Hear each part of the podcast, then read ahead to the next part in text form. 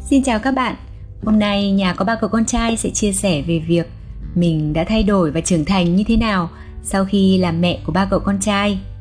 Đây có lẽ là bài podcast về lời sám hối của bản thân mình thì đúng hơn. Có lẽ với những người quen biết, khi tiếp xúc với mình thường có suy nghĩ mình là một người rất nhẹ nhàng, bình tĩnh, kiên nhẫn, luôn biết lắng nghe và thấu hiểu. Nhưng thực tế trong cuộc sống, có phải lúc nào mình cũng được như vậy đâu? Dù mình luôn tự ý thức để kiểm soát các tính xấu bộc phát trong mình, nhưng điều này thực sự không hề đơn giản.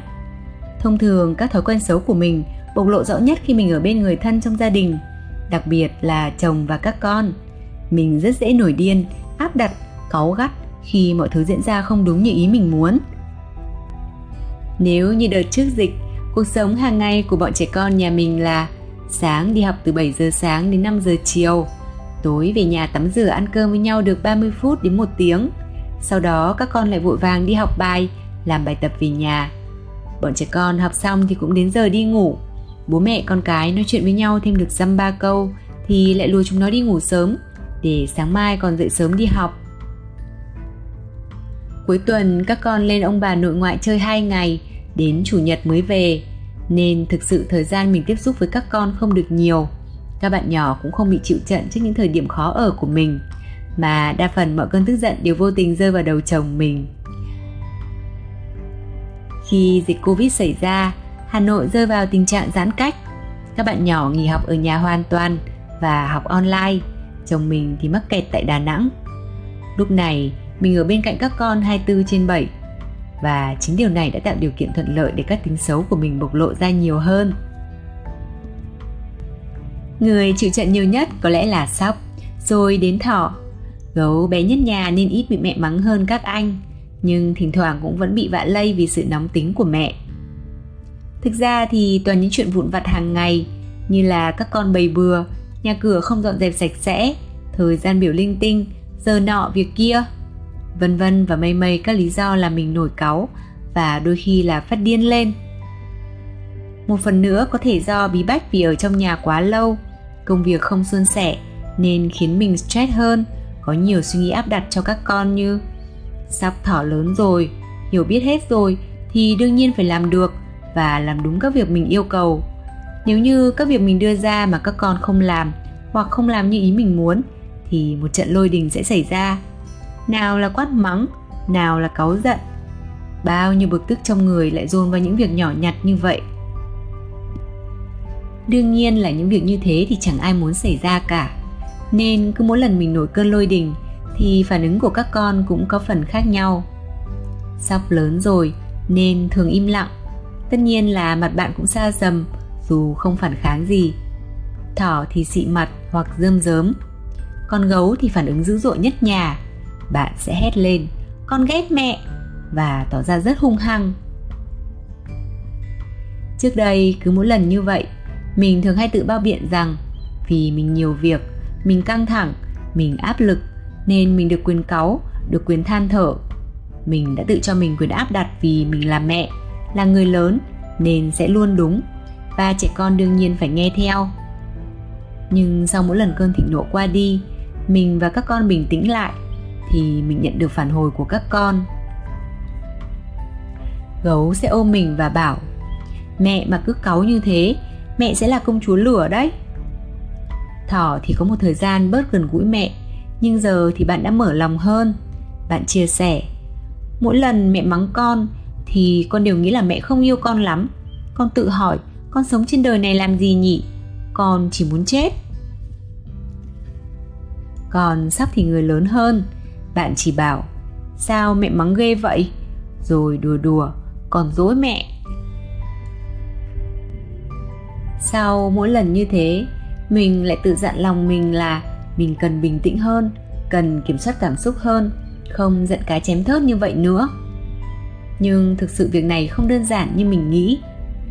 Cho đến một ngày, mình vẫn nhớ rất rõ. Đó là một ngày cuối tuần. Sóc đề nghị cho các em lên ông bà. Còn sóc ở nhà với mẹ, vì sóc muốn hai mẹ con ở nhà với nhau nhưng được mọi người rủ dê nhiều quá nên sóc lại thay đổi ý định muốn lên ông bà chơi và nhờ chị họ qua đón. Hôm đó mình có việc nên phải đi ra ngoài. Mình có dặn Sóc ở nhà làm một số việc trước khi lên ông bà. Sóc ngoan ngoãn đồng ý. Vậy mà đến lúc mình về đến nhà thì mọi việc vẫn nguyên si, chưa làm gì cả. Thế là máu trong người mình bắt đầu dồn lên, cơn tức giận trong mình ập tới. Mình bắt đầu quát mắng ầm ĩ và quyết định không cho Sóc đi đâu hết. Lúc đó Sóc vẫn im lặng như mọi khi, không nói gì và lặng lẽ cúi đầu ra ngoài. Một lúc sau, cơn tức giận của mình lắng xuống. Sóc thấy mẹ hạ nhiệt hơn thì bạn đi vào nói chuyện với mẹ. Con nói: "Con xin lỗi mẹ, hôm nay con sai rồi, từ lần sau con sẽ rút kinh nghiệm. Nhưng con mong mẹ tha lỗi cho con. Mẹ đồng ý cho con hôm nay lên ông bà nhé. Vì giờ mẹ đang bực thế này thì hai mẹ con mình ở nhà với nhau cũng không còn vui nữa." Khi nghe những lời con nói, mình sững lại và đồng ý cho con lên ông bà. Khi con đi rồi, con một mình mình ở nhà, mình ngồi suy nghĩ những điều vừa xảy ra. Thái độ và lời nói của Sóc tuy nhẹ nhàng và đầy hối cải, nhưng lại khiến mình giật mình và nhìn nhận lại bản thân.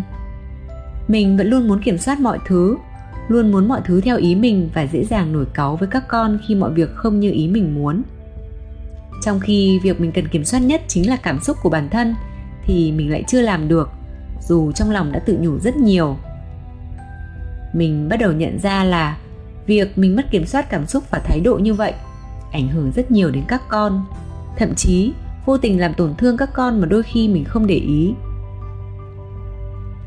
lúc đó mình thật sự thấy ân hận và có lỗi vì những gì đã nói với con và mình đã nhắn tin xin lỗi sóc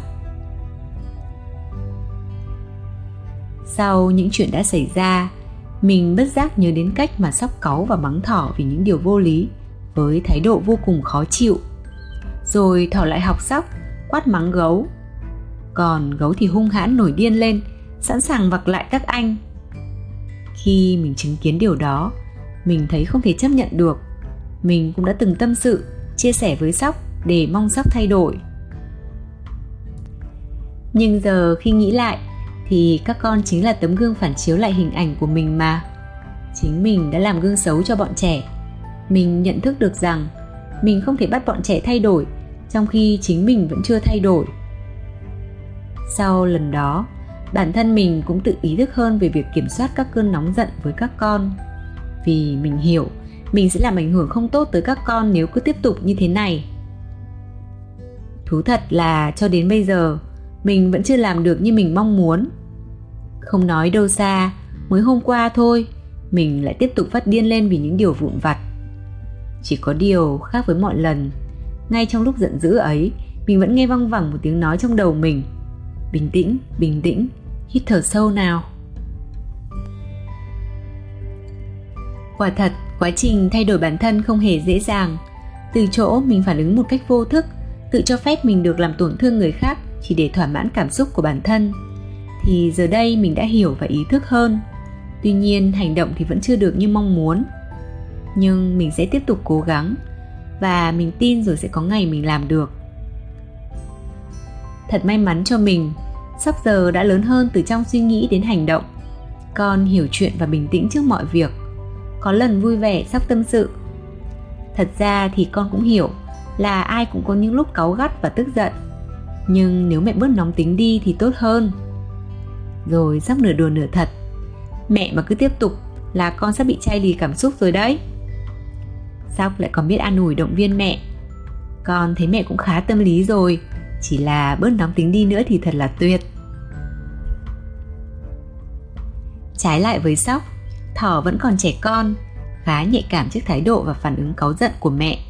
Nhưng bạn cũng rất vị tha, Bạn góp ý cho mẹ. Từ lần sau, mẹ đừng quát con ngay từ lần đầu tiên được không? mẹ có thể nhắc nhở nhẹ nhàng để con sửa đổi rút kinh nghiệm mà. Còn gấu thì vẫn ngọt ngào. Dù mẹ làm con tức giận, nhưng con vẫn yêu mẹ. Mình thấy nghẹn ngào khi nghe những gì ba chàng trai bé nhỏ tâm sự. Cảm ơn các con vì đã chịu đựng mẹ và vẫn yêu thương mẹ vô điều kiện.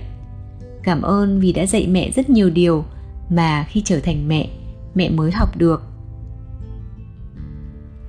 Hành trình làm mẹ không hề đơn giản và dễ dàng, nhưng thực sự quá đỗi ngọt ngào và hạnh phúc.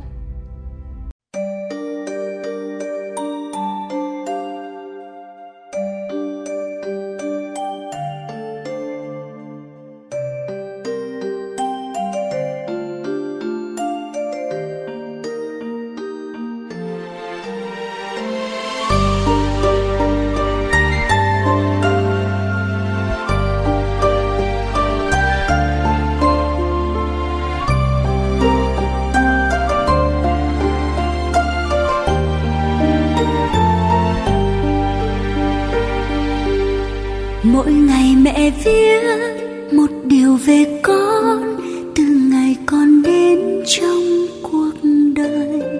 Để mẹ mỉm cười mỗi khi nhớ về những ngày đầu tiên con với mẹ.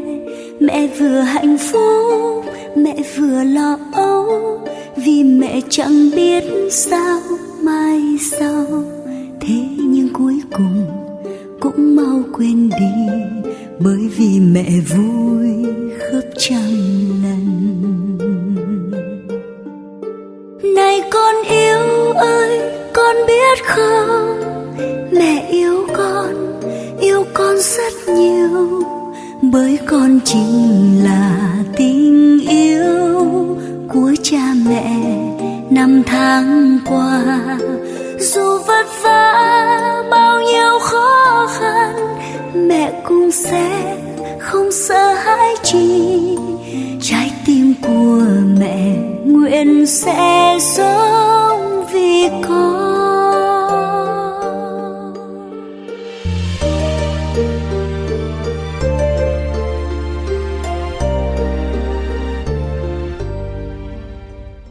Cảm ơn các bạn đã lắng nghe những chia sẻ của mình đến giây phút này.